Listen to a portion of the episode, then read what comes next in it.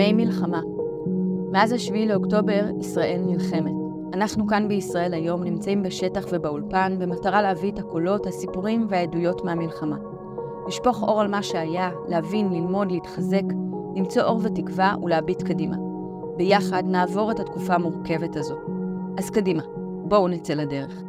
שבועיים לתוך המלחמה נמצאת איתנו היום עירית צביאלי אפרת, מנכ"לית מכון אדלר. תודה רבה שהגעת אלינו. בכלליות, איך היית מגדירה עכשיו את החוסן הנפשי שלנו, אנחנו הישראלים? אמ, אני חושבת שאנחנו ב, ב, אנחנו מוחלשים מבחינת החוסן הנפשי, אבל, ופה זה אבל נורא חשוב, אני חושבת שאנחנו אה, אנחנו עם ואזרחים מאוד סטגלטנים, ואני חושבת שמהר מאוד אה, אנחנו מתאפסים על עצמנו. זה קצת, את יודעת, זה קצת תהליכים מקבילים, כמו הצבא בשבעה באוקטובר הופתע בצורה בלתי רגילה, אבל לקח לו פחות מ-24 שעות, והוא התאפס על עצמו והוא הביא את החוזק שלו. ואני חושבת שאותו דבר הוא רלוונטי גם לחברה האזרחית. אני חושבת שה... חלק מהבניית החוסן זה דרך ההתנדבות המטורפת שיש בחוץ, היציאה לקטיף ולעזרה לחקלאים ולשינוע וכולי, זה חלק ממה שהעשייה היא זו שמחזירה אותנו ל... אה, לתחושת חוזק ומסוגלות, ולכן אני חושבת שגם אם התחלנו במקום חלש, אנחנו היום במקום הרבה יותר חזק. זה לא אומר ש, שאפשר לנוח על זרי הדפנה בשום צורה, אבל אני אומרת, יש פה, אנחנו ממש מה שהצבא עבר זה מה שהחברה האזרחית עברה. למרות שאת יכולה לזהות שאנחנו נמצאים גם כולנו פוסט טראומה כזו או אחרת, כל אחד מהמקום שלו, שהוא מסתכל על הדברים ועל מה שקרה לנו בשביעי לאוקטובר? קודם כל אני חושבת שאנחנו בטראומה, אנחנו עדיין לא בפוסט טראומה. זה עדיין קורה בהווה. לגמרי, אנחנו עדיין, אה, אה, אני חושבת שגם הזוועות לאט לאט אה, נחשפות, נחשפות כל הזמן. ו, ו, אתמול ראיתי תמונה מזעזעת אה, באחד מה, מערוצי החדשות, ולא ניכנס לתיאורים הפלסטיים, אבל רק לדמיין מה שתיארו שם, זה, זה פשוט מזעזע. אז אני חושבת שאנחנו עמוק בתוך הטראומה, אנחנו עוד רחוקים מהפוסט. אבל אני חושבת שבמקור אנחנו מדינה בטראומה או בפוסט-טראומה. אנחנו מדלגים בין הטראומה לפוסט-טראומה מיום הקמתנו בערך. כשאת מתייחסת לאירועי השואה, להקמת המדינה? אני, כן, אני חושבת שגם, אה, אני חושבת שכל דבר שקרה במדינה, הוא קרה אחרי אסון, או אחרי אה, אה, אני, הקמת המדינה, המדינה קמה עם, עם חלוצים שהגיעו ליישב את המדינה, ואליהם הצטרפו ניצולי או שורדי שואה. אחרי זה כל אחת מהמלחמות, יום כיפור, שהייתה מלחמה איומה ונוראית, אנחנו כל פעם, כל פעם נכנסים, נדמה לנו שהרמנו את הראש, אבל לא. והוא שוב פעם... אז את יכולה להבין את ההשוואות כרגע שעושים גם ליום כיפור וגם אה, לשואה. מאוד. הלחץ והחרדה עכשיו הם שונים מהשביעי לאוקטובר, מאותו יום אה, נורא. עכשיו הם בעיקר נוסבים בעורף סביב אי הוודאות. זאת אומרת, אנחנו mm. כאילו על הולד מחכים למשהו, אנחנו לא יודעים למה אנחנו מחכים, ואנחנו כולנו שרויים באי ודאות מאוד מאוד גדולה, באיזה ערפל. אני, אני חושבת, קודם כל זה נכון, ואני חושבת שהסיבה המרכזית לכך היא שהשבעה באוקטובר פגשה אותנו במקומות הכי פרטיים ואינטימיים שלנו. את אה, מסתכל, יש תמונה של אחד החטופים, הוא חטוף עם תחתונים. כלומר, זה... זה לבית. כן. עכשיו, ביום כיפור, ש, שזה טראומה נוראית למדינה, אבל זו טראומה שקרתה במסגרת צבאית. כלומר זה לא, לא, כן היו, היו מקרים של אה, חדירות לתוך יישובים, היו, אבל א', לא במסה כזו. ולא ככה נפתחה מלחמה. אז פגעו בנו במקום הכי נכון. אישי ופרטי, בבית שלנו. נכון. אה, באמת, כמו שאת מתארת את התמונות הקשות של אנשים שפשוט מובלים יחפים, נכון. בכלל לא הספיקו לנעול נעליים. אז עכשיו אנחנו, זה הפחד שלנו, נכון. של כולנו. שזה יכול לקרות שוב, שזה יקרה שוב, שאנחנו לא מוגנים בבתים שלנו, לא נכון. לא משנה איפה הבית, מצפון עד דרום, במרכז, בירושלים. נכון. ואני חושבת שבסוף אנחנו הבנו שה...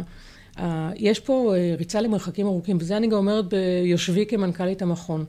יש פה ריצה למרחקים ארוכים, ו- ו- ואנחנו צריכים למצוא את, להחזיר חזרה את היתדות לחיים שלנו כמה שיותר מהר, כל אחד בדרך שלו ובצורה שלו. אז איך אנחנו עושים את זה באמת בעידן של אי-ודאות מתמשכת? אין לנו שום דדליין, אנחנו פה בעיתון, בדרך כלל יש לנו דדליין, אנחנו יודעים כן. מתי יורד לדפוס. ופה אנחנו לא יודעים כלום ו- ושום דבר. אנחנו לא יודעים מה יהיה, מה יוליד יום. תראי, אני חושבת, אה, אני אופטימיסטית אה, מלידה. אני רואה איזה משהו טוב בתוך הדבר הנוראי והמזוויע שעובר עלינו. אנחנו, אה, רוב המין האנושי, אנחנו צריכים נורא להחזיק שליטה ולדעת מה יקרה ולתכנן וככה וככה. המציאות כופה עלינו חוסר ודאות. ואני חושבת ששהייה בחוסר ודאות היא דבר לא רע. כלומר, אני חושבת שהיום אין לנו שום אפשרות לתכנן מה יקרה בעוד אה, שבוע. אנחנו במכון מתלבטים לגבי תחילת שנת הלימודים. אז היה לנו ברור לפני שבוע שדוחים את זה לחמישה בנובמבר. היום אה, האוניברסיטאות החליטו שדוחים את זה לשלושה בדצמבר. האם אנחנו... זה חוסר ודאות מתמשך, ולכן אני חושבת שיש לנו פה הזדמנות פז ללמד את עצמנו להתמודד עם חוסר ודאות, והדרך בעיניי להתמודד פשוט ללכת בצעדים קטנים, בפעימות קטנות. זה מה שנכון להיום, ומה שנכון למחר. זה אז אני אנסה אבל שנייה לאתגר, כי אנחנו כהורים רוצים לשדר לילדים שלנו איזשהו מסר של אה, רוגע, של אני המבוגר האחראי פה, אני יודע מה אני עושה. איך אנחנו יכולים לעשות את זה כשיש סביבנו כזה חוסר ודאות, ואני מדברת על הורים בכל הגילאים לילדים בכל הגילאים. תראי, דיברנו מקודם ואמרתי לך שהמצבי משבר חושפים אה, חולשות, הם לא אה, מטשטשים אותם. ואני חושבת שבית שבבסיס שלו הוא בית אה, מדבר ובריא, הוא ימשיך להיות מדבר ובריא גם במצב הזה. ובית שמגיע למלחמה הזו במצב קצת יותר שביר וחלש, זה גם מה שיקרה.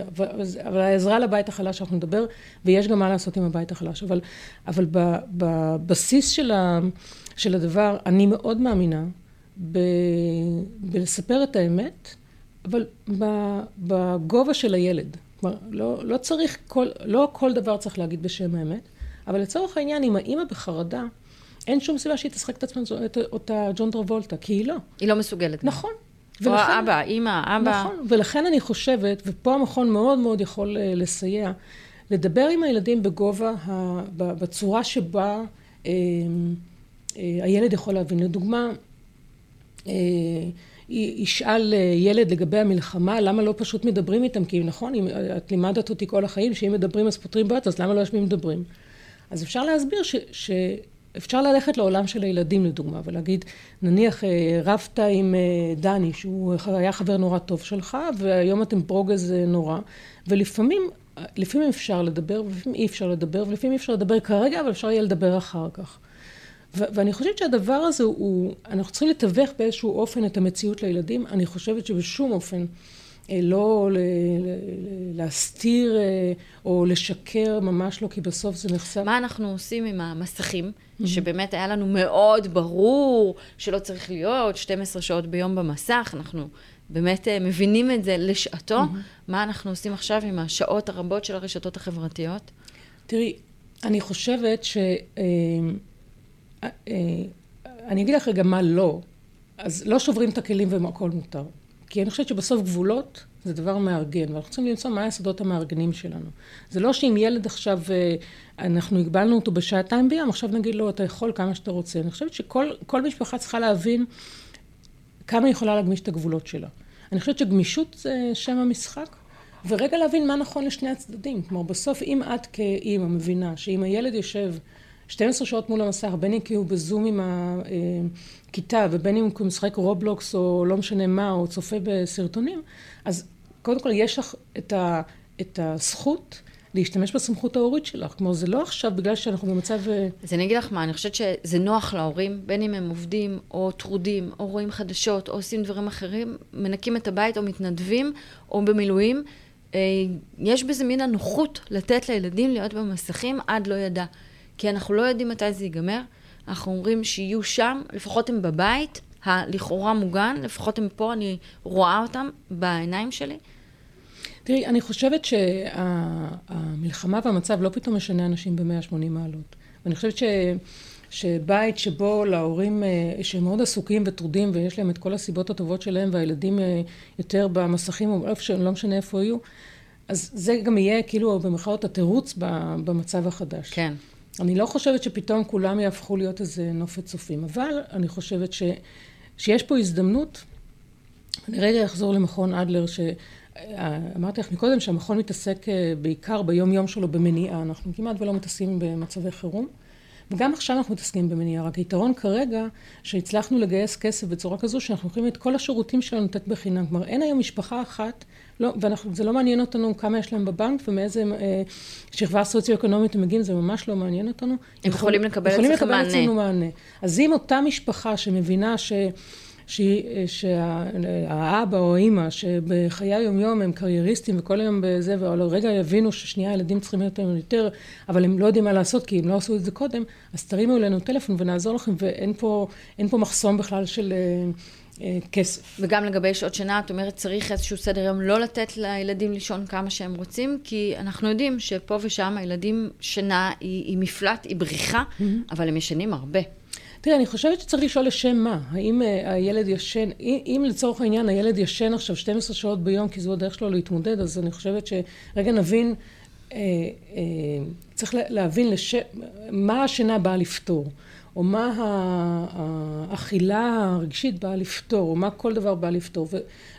א', אני חושבת שזה לא, לא הזמן עכשיו לפתור את כל בעיות העבר האקוטיות ועכשיו בואו נפתור ולא, יש עכשיו צריך לשים איזשהו, שנייה איזשהו פלסטר או שתהיה איזושהי, אה, איזושהי תקופת מעבר אבל כן לשים לב ואני חושבת שיש פה הרבה יותר מקום לדיבור. אני רוצה לדבר רגע על שכבת הגיל של אה, גילאי ה-20, mm-hmm. גם ילדים כן. אה, להוריהם, גם הם אנחנו יכולים לחשוב שקורים שם כל מיני תהליכים, נכון. בין אם זה בריחה לשינה או לדברים אחרים, אה, התמודדות קשה, התאונות מהמסיבה והניצולים, השורדים, ההרוגים, החטופים, אה, זה דבר שמפחיד את כל הדור הצעיר פה. Mm-hmm. מה לדעתך ככה, כן כצעדי חירום, אה, צריך לעשות עם שכבת הגיל הזו?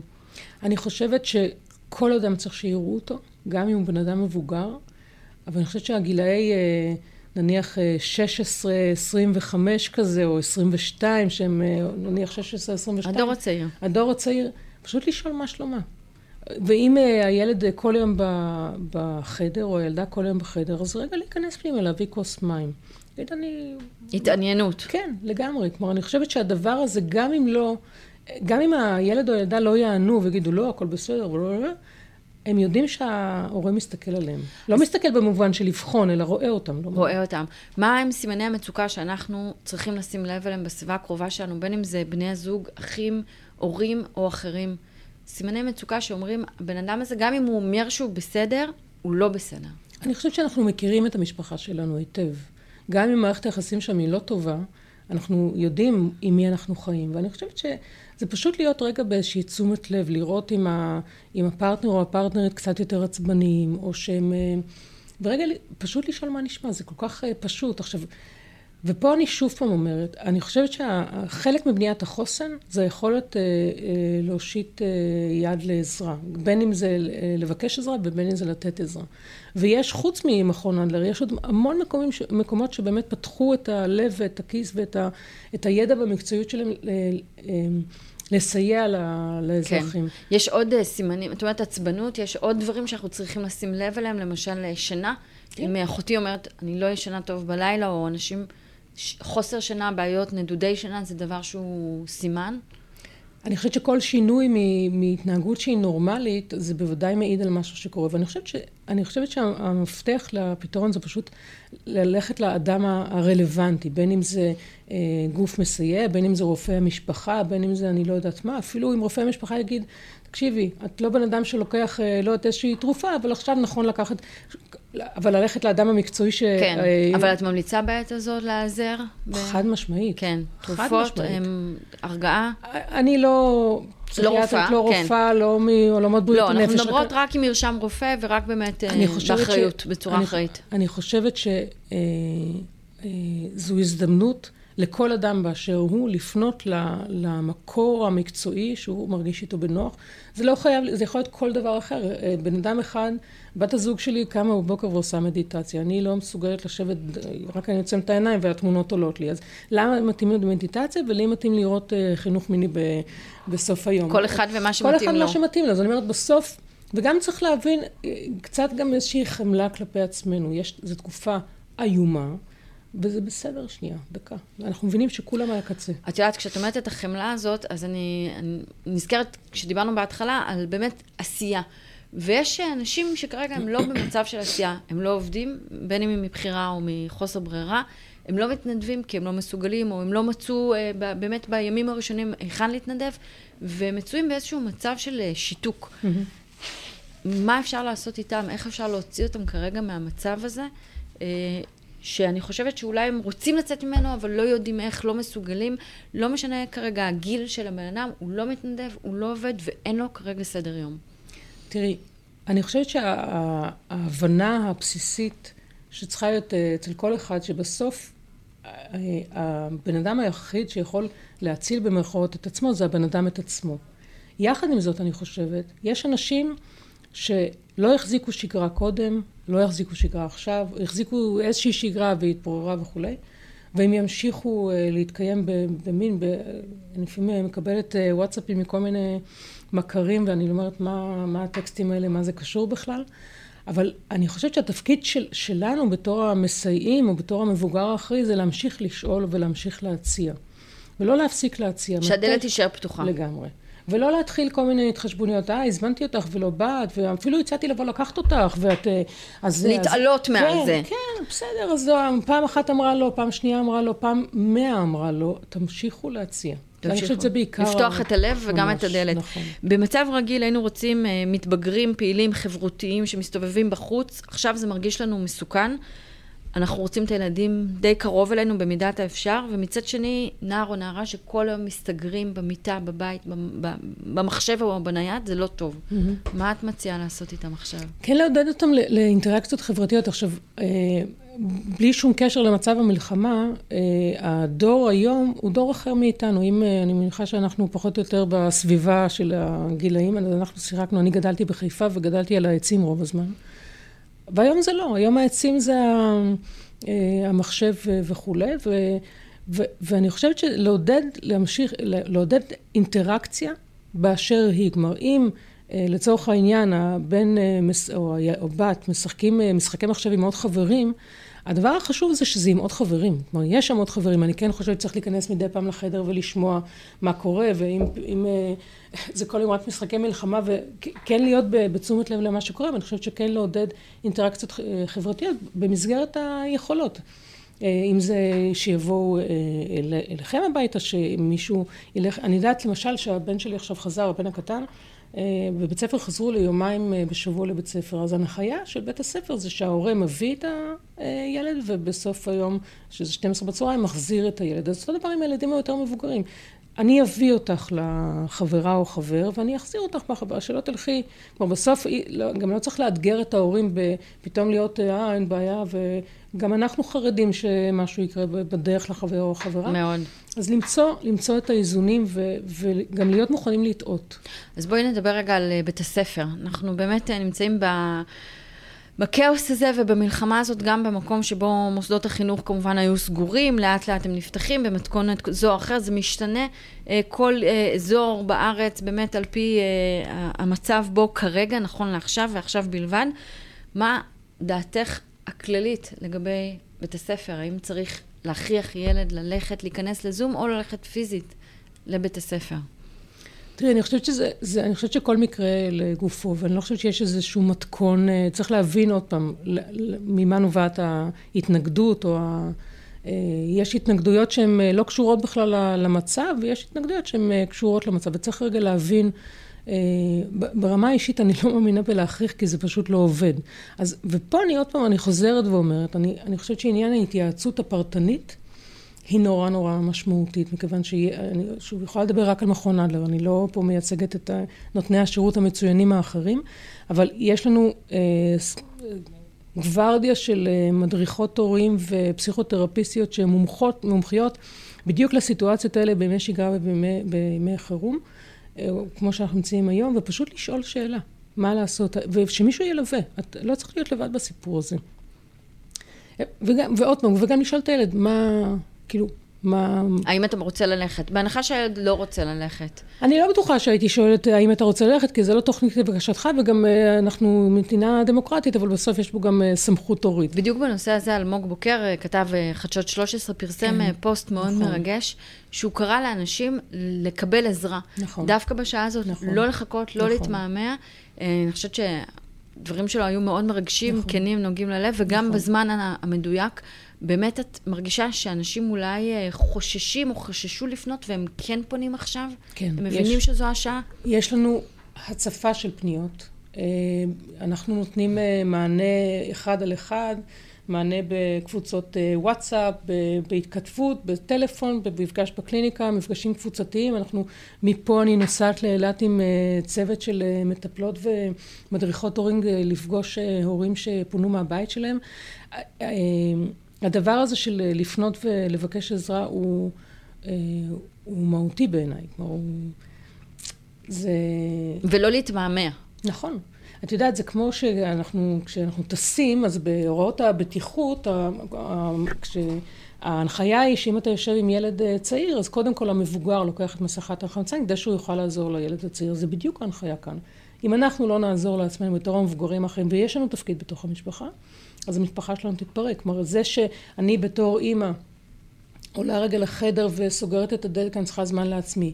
או שאני יוצאת uh, לעשות פילאטיס או יוגה או לא משנה מה, או, או אני uh, צעקתי נורא ב- כן. באחר הצהריים, זה בסדר. לחמול גם על עצמנו ממש. וגם לדעת לבקש עזרה ממש, ברגעים ממש, האלה. ממש. מסר של uh, תקווה לסיום עירית, משהו אופטימי שיגרום לנו ככה לחייך ולחשוב על הימים הבאים שיבואו והם יהיו טובים יותר.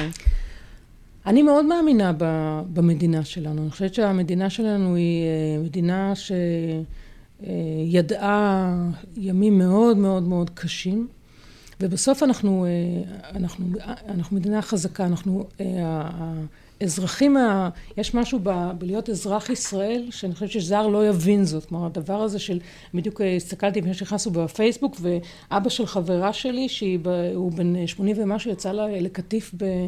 ב... קטיף עגבניות. לח... כן, לעזור לחקלאים, לחקלאים בד... כל הכבוד. אני חושבת שיש לנו ב... בתוך ה-DNA הישראלי שלנו, את הדבר החזק הזה, ואני אני יודעת שנצא מכאן. אני יודעת שהמלחמה הזו טרפה את הקלפים. אני, אני מניחה ומעריכה, אפילו גם בבית הפרטי שלי וגם במכון אדלר, מכון אדלר שלפני המלחמה לא יראה כמו מכון אדלר של אחרי המלחמה, אבל עדיין הוא יהיה מכון אדלר. כלומר, עדיין יהיו פה את הדברים החזקים של המכון, ואת הדברים שאנחנו יודעים מאוד מה לעשות איתם, ואנחנו נעשה את ההתאמה, ואנחנו... אה, אזרחים מספיק אינטליגנטים, אנחנו ה start-up nation לא רק במובן הטכנולוגי, אנחנו באמת start-up uh, nation ביכולת שלנו להמציא את עצמנו מחדש. ואנחנו נמציא את עצמנו מחדש. ואנחנו נעשה את זה. אנחנו נעשה את זה בטוח. יופי, תודה רבה, תודה רבה שבאת. תודה שהזמנת.